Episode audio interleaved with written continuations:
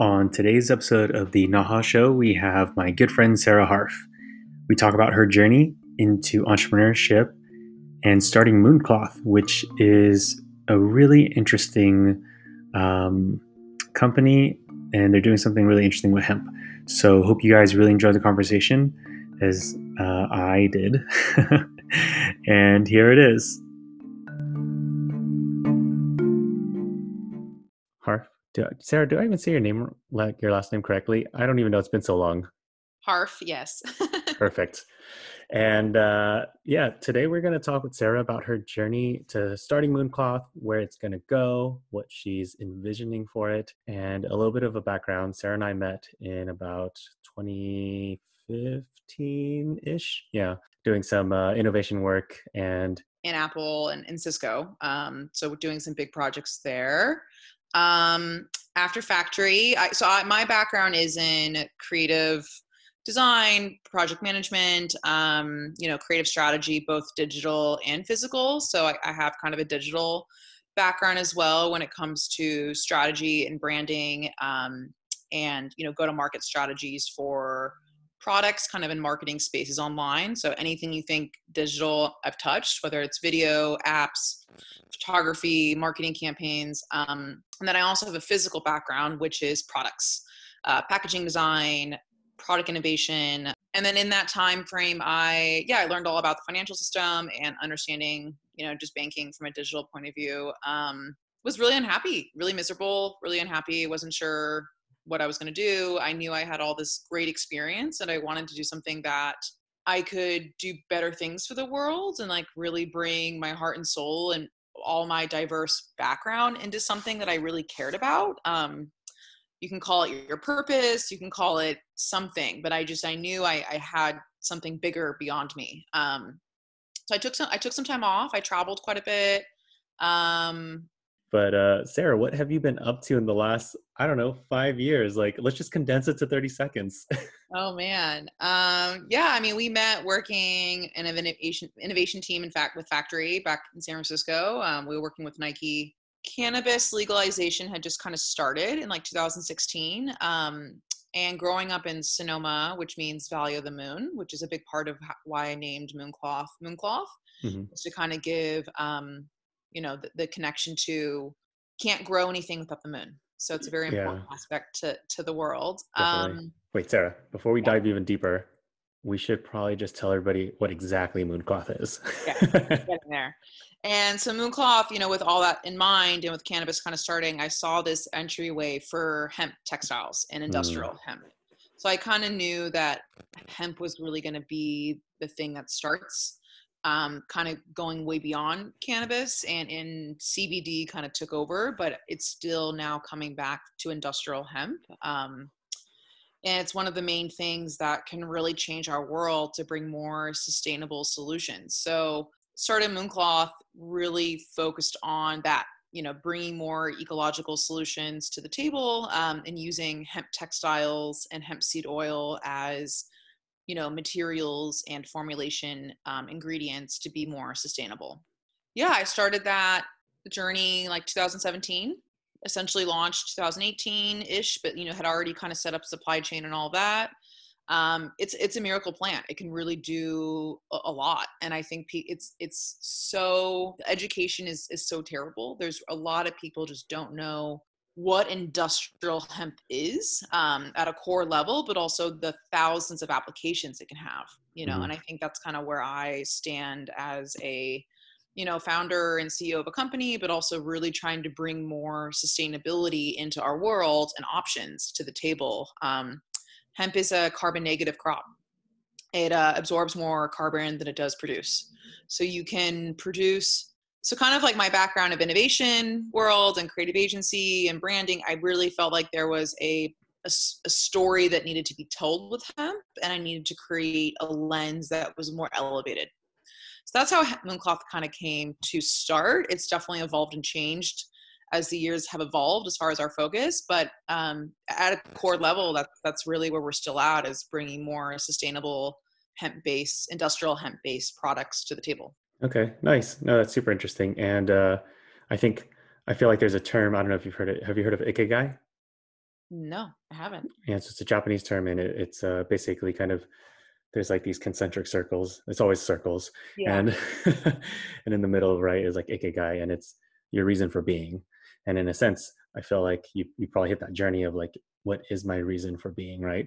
Where where you can marry your passion with your job, with your finances, and then all of that kind of comes together, and that is like your ikigai, right? It's your reason for being. So so in a sense, I feel like you know you've you're getting there or you are there, and um, it's interesting that you the question came out in your own life journey right versus like looking at other cultures and seeing the terms of you know how they live and how they think about wellness uh, which is is really cool i mean working in the financial sector you know what do you mean not helping people money Yeah, it was it was just it was just a really extreme thing to go from factory, you know, working in Berlin with doing Cisco, you know, supply chain innovation to sitting at a cubicle at Charles Schwab for a year. So, um, but yeah, it gave me the lens that I needed. You know, I would say I kind of been lucky to have a career that I've had such diverse exposure to a brand. If you just take like a word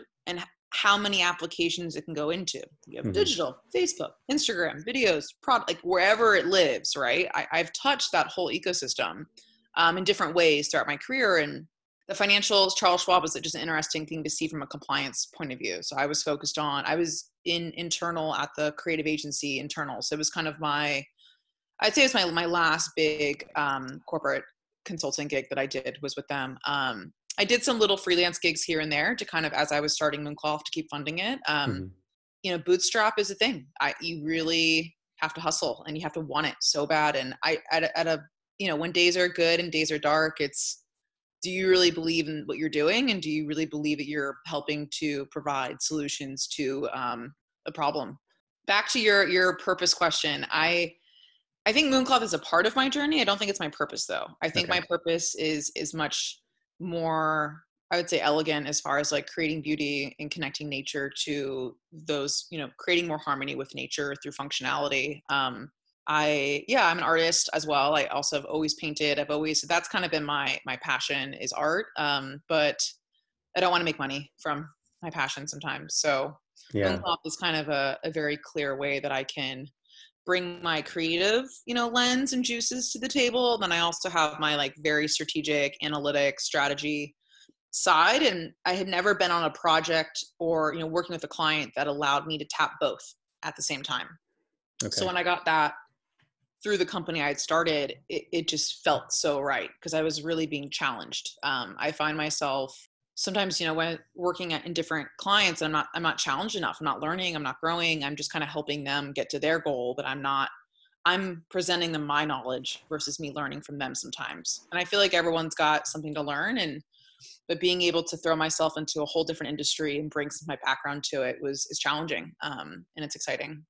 Nice. And kind of in between that period of like looking at what you should do next or, you know, what was the next opportunity, how did you discover or really just learn more about hemp and then start to kick off that idea?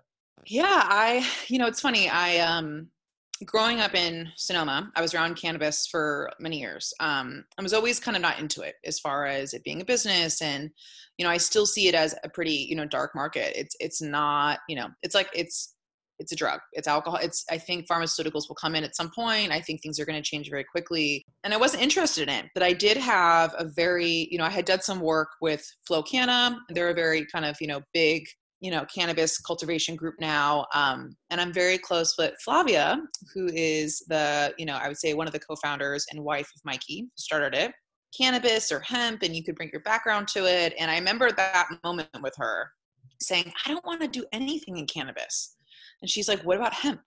So it was kind of like you know when you're in your journey you start to get little hints and little i don't know little flags that come up that like okay you should go down like dig dig that dig down that path a little bit more. So I, I ended up doing a lot of research on just like the history of industrial hemp and what it was used for and what it was really like what's its superpowers. Um and it was all industrial you know it was henry ford's first car was built and fueled by hemp Um, they used to use it in all World War II. A lot of the you know uniforms in the military were made from hemp. So there's just a lot of deep history in our world, and to me, that blew my mind. That blew my mind that we're not using it anymore. Um, and now with our technology innovation, there's so much more it can do. Um, you know, we were using it decades ago as as an amazing thing and now that we have you know the 21st century of technology innovation it's going to be something that i think is just so powerful and can bring a lot of green solutions to our you know climate change world that we need. Yeah definitely. And in terms of the textile usage or, or industrial usages how easy or like in your research how easy would it be to basically take that as a kind of like primary source and almost replace for instance like cotton right into the supply chain would it be is it hard is it already is there another extra steps that need to be taken or is it kind of like you can do one for one almost i don't want to replace cotton yeah. um, i, I want to be able to you know we're doing a lot of cotton blends right now that make it really soft um, i just want more options mm-hmm. on the mm-hmm. table mm-hmm. um, you know organic cotton is not as bad there's wool there's silk there's ton of tons of alternative more sustainable um, textiles that are out there. The problem is the petroleum based textiles. You know, that is all synthetic materials, polyester, all, all the synthetic, you know, that's made with fuel. So it's super toxic. You know, textiles are probably the numbers, the second largest um, toxic industry, and people don't even know that. So it's really an issue. Um, those are the ones that I'd like to tap into more. But for cotton, you know, we can use cotton as far as um, a blend. Mm-hmm. So it's really about getting all the players on board to want to bring this back. But there was a reason why they banned it for the first place. So I think it's understanding that history and then being able to, you know, present it as an opportunity to some of these existing markets. Yeah, definitely. It's it's crazy because I have so many questions like from like a sustainability standpoint uh, in terms of how much nutrition or or you know nutrients it takes to fully grow it and what is the process like to get to the end of that. Um, i don't know if you want to touch on that a little bit and then we can just dive right back into the journey again but i'm just like wow we're, like if it's so there's so many uses let's just keep going. Well it becomes you know as far as machinery it does take different machinery to decorticate which is like stripping the plant and getting to the fiber but um, you know, China and Japan, we essentially sold all our, our machinery to them um, after the war. So they have a lot of the, the, capabilities. China's in has some of the best hemp textile production in the world. Um, they've been doing it as like a legacy crop for a long time. Um, but in the U.S., yeah, we just need to invest to get some of that machinery back, and it's happening. Um, there's other machinery styles that are popping up, and, and other innovation. Um, you know, hemp takes three times faster than any other crop so it can be paper. You can you know we don't we don't need trees anymore. We can do hemp paper which is amazing. Mm-hmm. um, you can get three times fiber yield per crop than cotton and it grows extremely fast and it takes less water and less land. So you're already seeing the benefits of why it's important and because it has that carbon capture which is like really important um, especially right now it produce you know it's a carbon negative crop so it can capture more negative carbon than it does produce it which is powerful and that's a big you know climate change solution is that we just need to kind of clean up our soils a little bit more. Yeah but we're seeing it all over the world you know i feel like i kind of joke with some of our investors and some other friends is like the us is a little slow to the table so we need to kind of ramp up here if we're gonna because we have i think the most opportunity to do it here as well. Oh, very cool and then in terms of uh, what were your next steps so you were diving in head deep, doing a lot of research, and you're like, you know, hemp is really interesting. There's a lot of history behind it. There's a lot of uses. What was the first step to take in order to realize what you wanted to do in, in that space? I I felt like I couldn't I couldn't find um, a brand or a product that I felt was elevated and sophisticated. You know, coming from a design kind of world and, and having you know an aesthetic and a style and a taste and had you know have worked with some of the most like world class designers I, I couldn't see a brand out there that I felt like was elevated and kind of changing the narrative of what hemp is.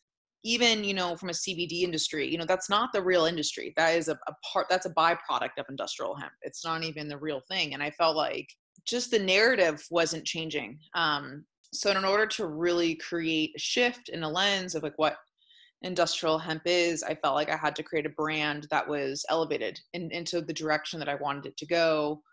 Um, so I really focused on its sustainability. Um, you know, in the hierarchy of, of, branding, I kind of put sustainability as the top, is like educating people from that lens, mm-hmm. um, and creating a sophisticated brand that I felt like, you know, could I get people to want to buy? You know, and, and what are those products and what does that look like? Um, so I ended up launching a, a marketplace. So it was, you know, 2016, no, 17, 18, even 17, not 18, but it was a e-commerce marketplace um, focused on, we curated around 40 different brands, all hemp lifestyle. So it had, you know, textiles to home goods to body wellness.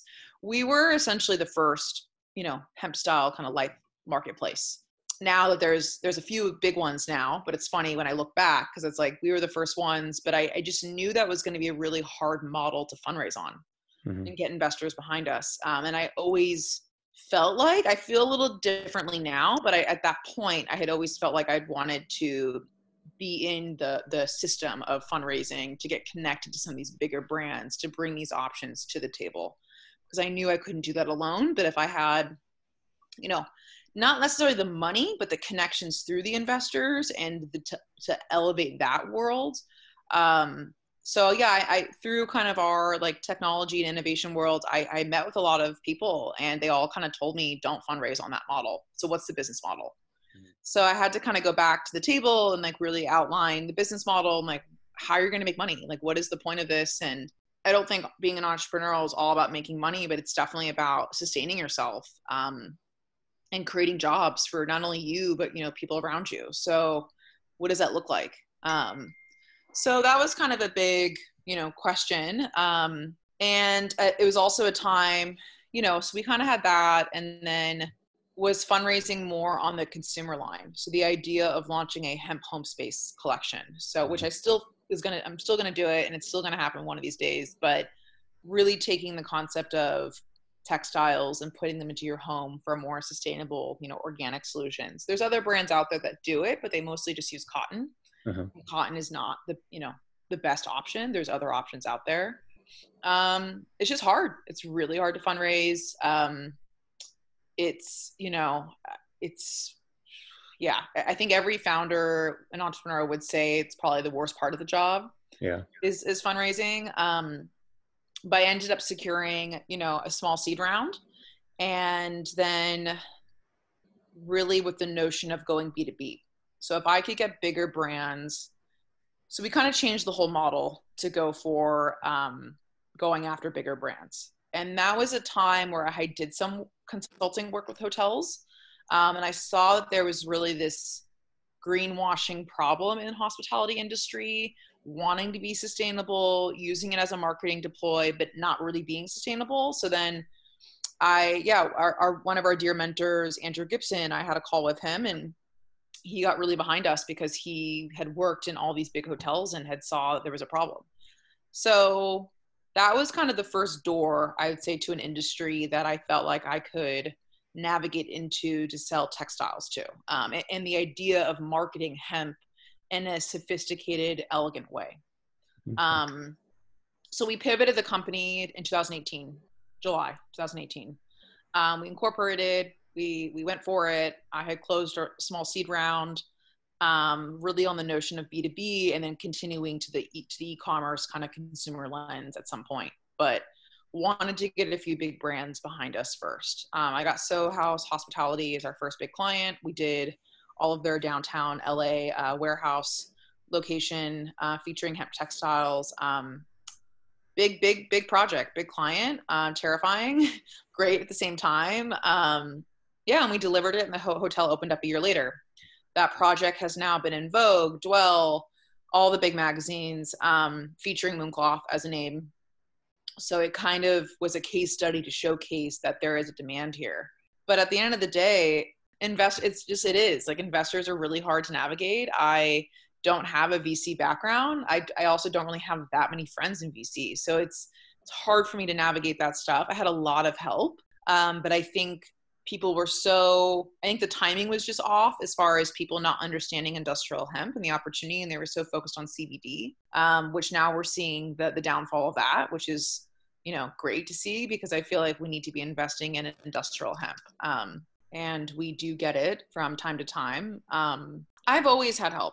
I, I love working in teams. I, my ideas are better when I'm working with other people. I, you know, my, my whole background is working in creative teams. So for er, very early days, um, I had, you know, uh, one of our lead graphic designers, Kelsey Rono. She is a childhood best friend of mine. She did all the website, all the branding from day one. Um, always, you know, having that dialogue with me. I think it's very important to have um, outside perspective and, and to have a team. Even just one or two of you but it, you need to have that other person. It's it's it's super important. Um, and then um, my my co-founder now kelsey um, levichka she her and i are definitely a team and we work very closely together. Um, we met in 2018 brands and really wanted to make a shift and really liked what mooncloth stand for and at that time i was ready to take the next step forward and knew, knew I needed a partner to do it with, a real one, and one that could commit and sacrifice as much as I've sacrificed and be willing, you know, to really. I think it's the one thing that people don't talk about is how much sacrifice it takes and how much mm-hmm. commitment it takes um, to really see a vision through. And it also doesn't happen in a year. It doesn't happen in three years. Sometimes it takes time to really um, do that dance. And so she's she's been we've been in it together. Um, you know, we kind of joke. Her and I are in, are in our own relationship, and her and her husband are in her their own relationship. So, you know, I, am so grateful for for both of them. Um, and yeah, I, I wouldn't be able. Mooncloth would not be where it is today without all of the the mentors and advisors and support group that we do have. I never saw Mooncloth as a I'm going to make a lot of money with this. This was always a I need to get this going. Um, other people might make a lot of money from it, but I'm going to use this as a stepping stone to get to this bigger conversation that I'm where I'm going. Yeah, definitely. No, that's I think that's a good idea. And we're you know pretty 50 50 um, we got a lot of feedback on that and, and negative you know a lot of investors don't want the team to be split um, but if you look at a successful business model when you see a parachute or Cucina or any of these big brands they're all selling b2b I just went it from a different way.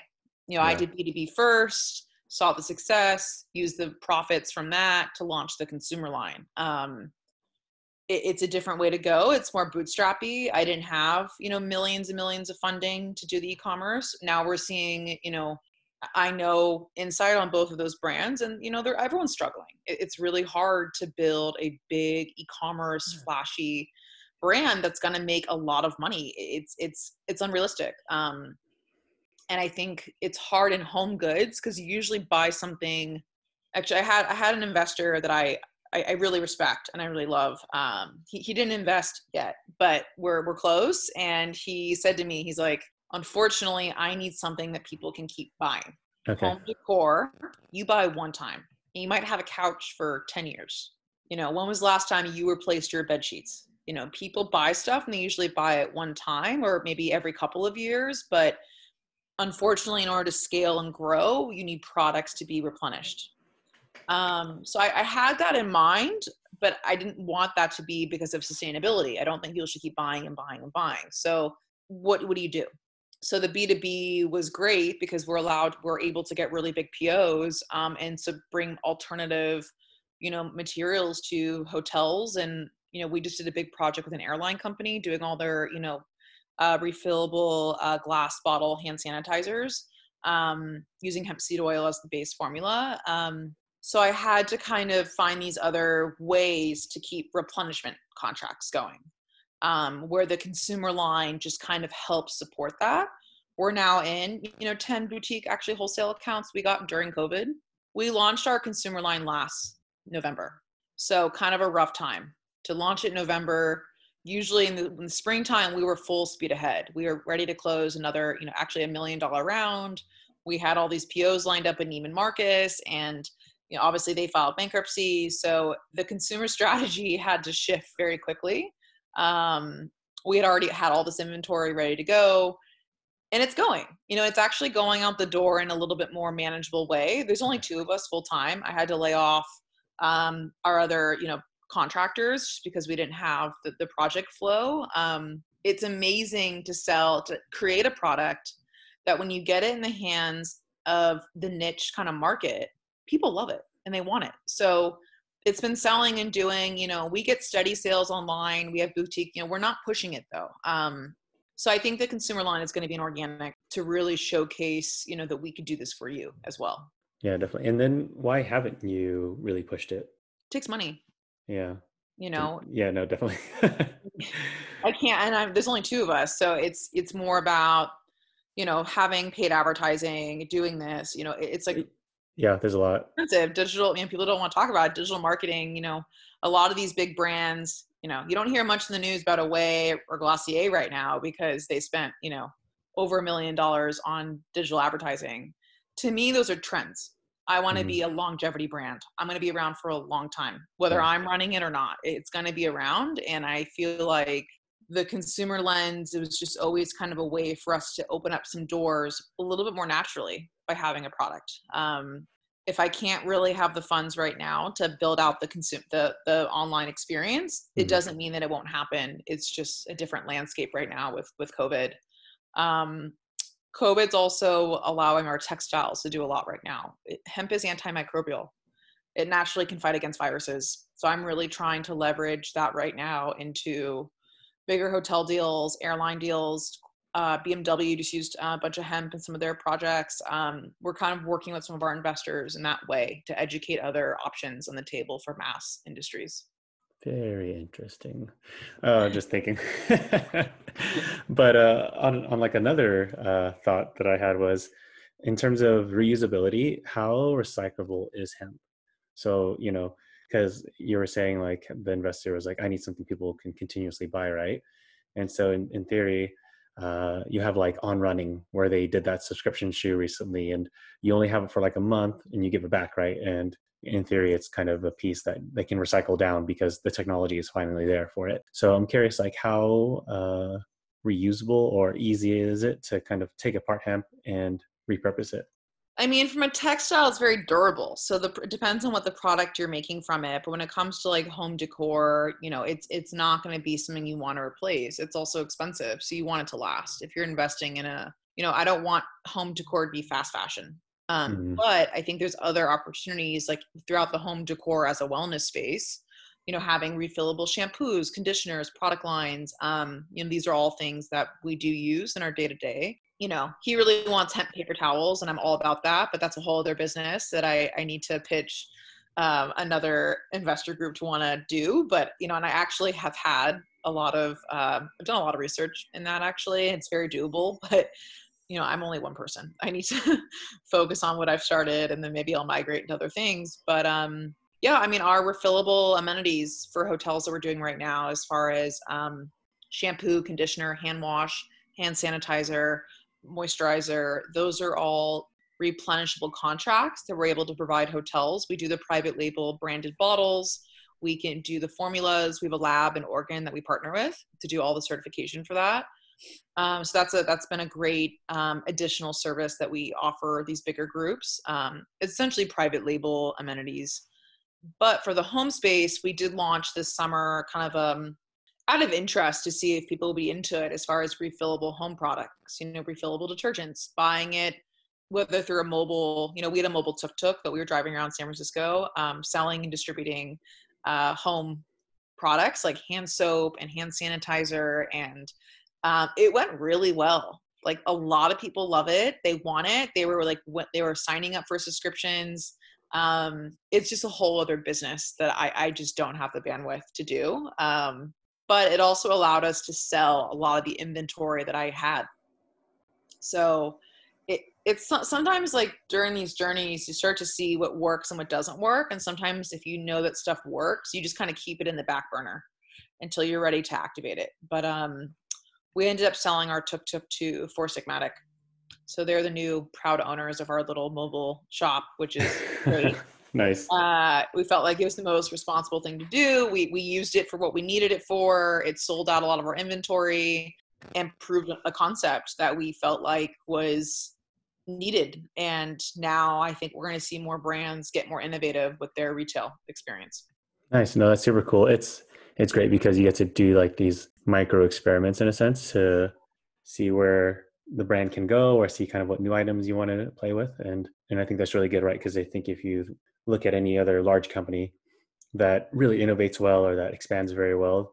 What they do is they do a bunch of tiny experiments whether it's branded or unbranded and that allows them to kind of quickly get a feel for it right and then ramp up to it with money of course. Honestly that's like entrepreneurial 101 everything's an experiment. You, and i think that's where i've been really successful coming from you know seeing that like i was always on the agency side helping these you know we were helping these companies do experiments right? You and i especially at factory. Now being a, a founder and ceo of a company doing those mini experience you know internally before really putting gas or being able to show it as a model and then go back to one of our investors be like this worked. Here's how.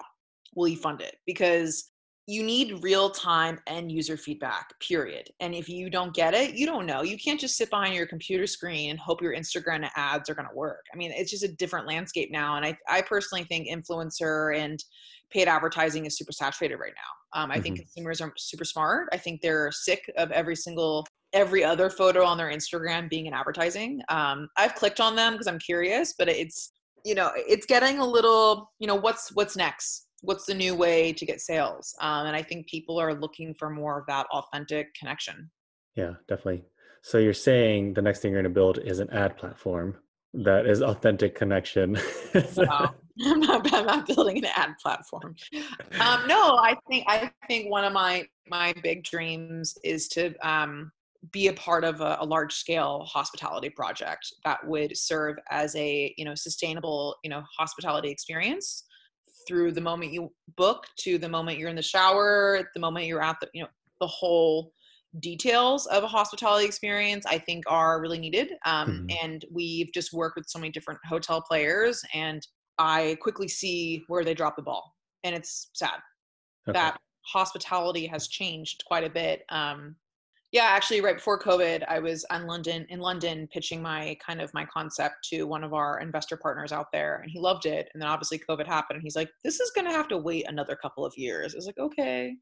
Um, but i think there's a retail opportunity in the hospitality world that can be done very elegantly as well. Yeah it's it's interesting how like covid has reshaped everyone's strategies.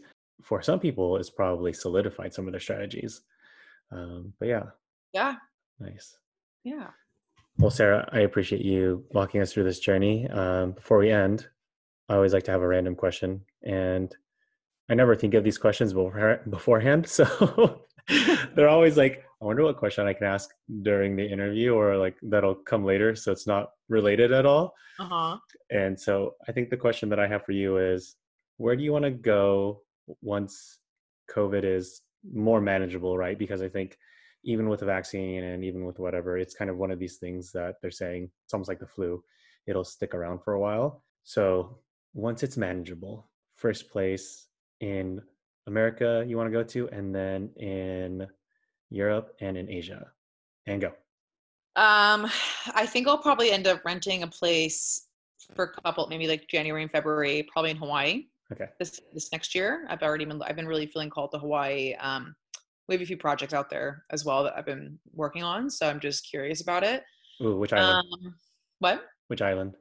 I don't know yet. I'm open. It depends on. I've never really spent that much time in Hawaii, okay. um, so I'm I'm super open. Whatever whatever's meant to be. I've, I just had a I've had a lot of uh, signals towards needing to spend more time in Hawaii. Um, okay. There's also a lot of really incredible recycled pineapple leather production. Hemp's out there as well. So I want to do some research on some of the different islands. Um, but yeah, I'd like to rent a place there for a few months. Um, okay, let me know. Be right okay. there. I will. Um, and then Europe, uh, probably Portugal. I've been I've been feeling really. I've spent a lot of time in Europe. I've traveled all around Europe um, by myself quite a bit. So Portugal, I think would be a great. Um, I'd love to buy property there. You know, a couple years from now, I'd love to understand it. I'd love to see the landscape. I have a few friends building hotels over there, so I think I have more. I have a lot of community there, and I'd like to go see that.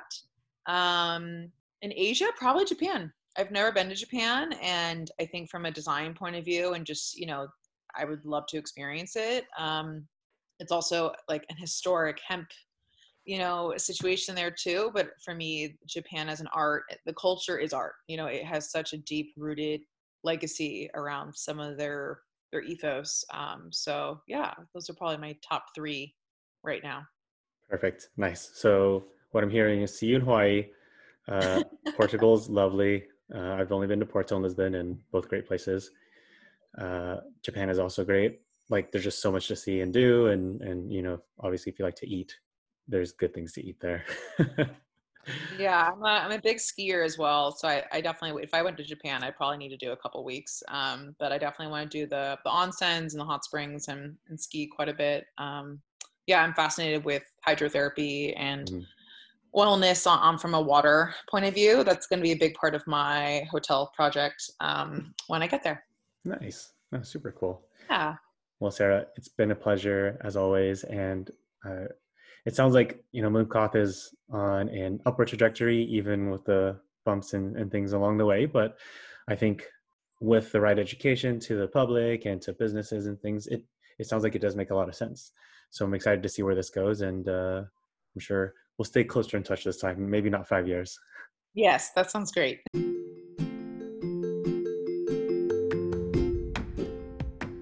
And that was my conversation with Sarah. Hope you guys enjoyed it. Check out Mooncloth, see what she is up to, what products are there, and yeah, hope you guys uh, learned something new. Again, like, subscribe, rate as high as you can, and stay tuned for the next episode. See you guys around.